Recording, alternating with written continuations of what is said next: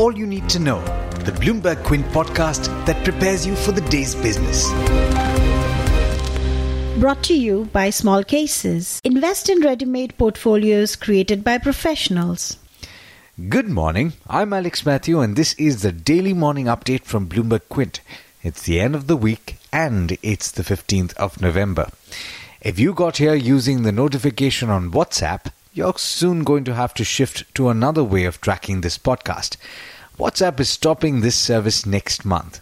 But don't worry, either follow Bloomberg Quint on Telegram or sign up for website notifications, and you'll be able to keep listening to this podcast and also follow everything else on Bloomberg Quint. Let's start with the top news today. Vodafone Idea posted the largest ever quarterly loss by any Indian company in the second quarter after the telecom operator provided for nearly 25,700 crore rupees as due spending to the government related to the 14 year old adjusted gross revenue court dispute. Its net loss widened to over 50,900 crore rupees in the July to September period. That compares with a near 5,000 crore rupee loss in the first quarter. What's more, in the notes to accounts in its financial statement, the company said its ability to continue as a going concern is dependent on obtaining reliefs from the government. Its peer Bharti Airtel too bore the brunt of the recent Supreme Court order. It reported a loss of over 23,000 crore rupees in the September quarter as it provided for the due spending to the government. The firm said it provided 16,815 crore rupees towards the license fee that is payable, while 11,635 crore rupees has been kept aside for spectrum usage charges payable on the definition of AGR. Now, the government plans to reduce its stake in Indian Oil Corporation to below 51% while ensuring that the government and state run companies retain control of the nation's largest oil refiner, according to a Bloomberg report. The cabinet could consider as early as next week a proposal to sell shares in some companies, including Indian Oil, bringing the government stake to below 51%. The government directly holds 51.5% stake in Indian Oil Corporation and another 26% through Life Insurance Corporation of India and the Explorers, ONGC, and Oil India. In the aviation space, the Indigo promoter dispute has zero impact on the airline right now, as the co founders are on the same page of the budget carrier's strategic direction. That's according to the Chief Executive Officer, Ronojoy Dutta, who said this when he spoke to PTI. In international news, as Hong Kong descends into even more chaos, the US Senate has moved to quickly pass legislation supporting pro democracy protesters there by putting the city's special trading status under annual review. China's President Xi Jinping, meanwhile, has said continuing radical violent crimes in Hong Kong have seriously trampled on the rule of law and that stopping the violence and restoring order is the city's most urgent task at present.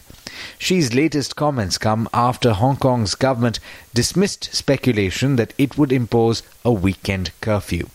In the US, Rudy Giuliani, who is uh, President Donald Trump's personal lawyer, is being investigated by federal prosecutors for possible campaign finance violations and a failure to register as a foreign agent as part of an active investigation into his financial dealings, according to three US officials.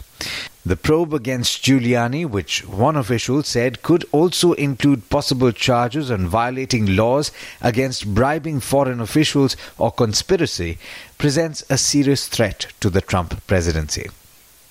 We hit a new global debt record in the first half of 2019, according to the Institute of International Finance. It stands at $250 trillion. China and the US accounted for more than 60% of new borrowing, according to a Washington based IIF. Of course, one could always argue that we needed debt to bring the global economy to this point. But borrowing by governments, households, and non financial business now accounts for over 240% of the world's GDP, and it's growing faster than the global economy. In international markets, US averages ended largely unchanged, being as they are at near lifetime highs. Markets in the Asia Pacific region, meanwhile, have started the day strongly positive. The Nikkei 225 in Japan was higher by 0.7% last I checked. With that, it's over to Darshan Mehta for the trade setup for the day in India. Morning, Darshan. How are we looking today? Hi, Alex. Good morning. Good morning, everyone. Global cues are muted at this point of time. Asia, however, is doing well, and the SGX Nifty is indicating a positive outlook.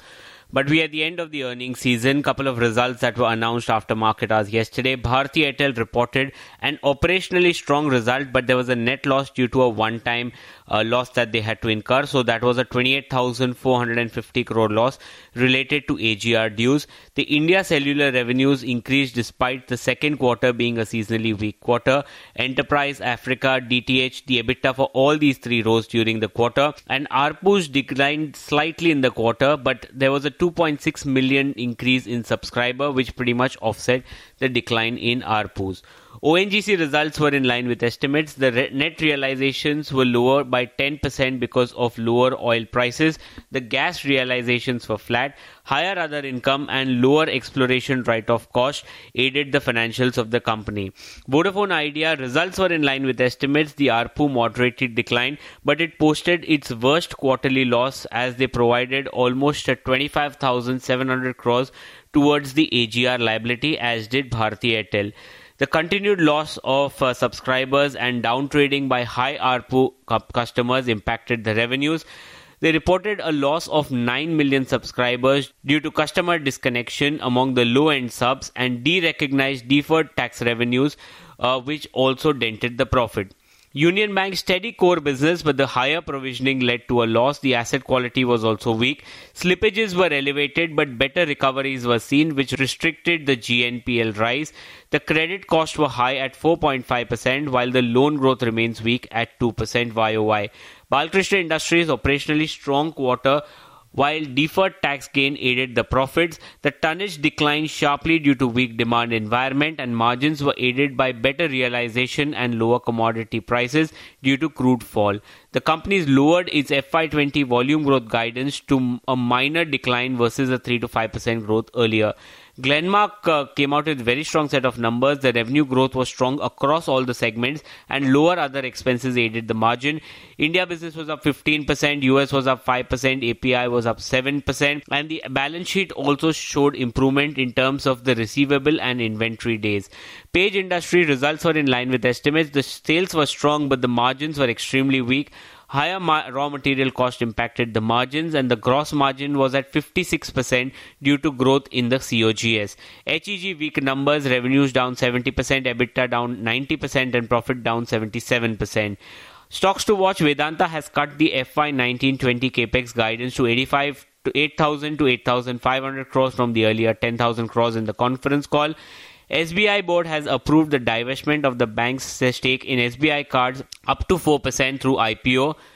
Cipla said that they've received four observations for the manufacturing facility at Patalganga by the US FDA, and IRCTC has hiked the catering charges for meals served in three of the trains. Narayana Hrudayalaya will be in focus. Uh, the Netesian Discovery Master Fund acquired 13 lakh shares yesterday, and Aditya Birla Sun Life Small Cap Fund acquired 11 lakh shares in a block deal yesterday.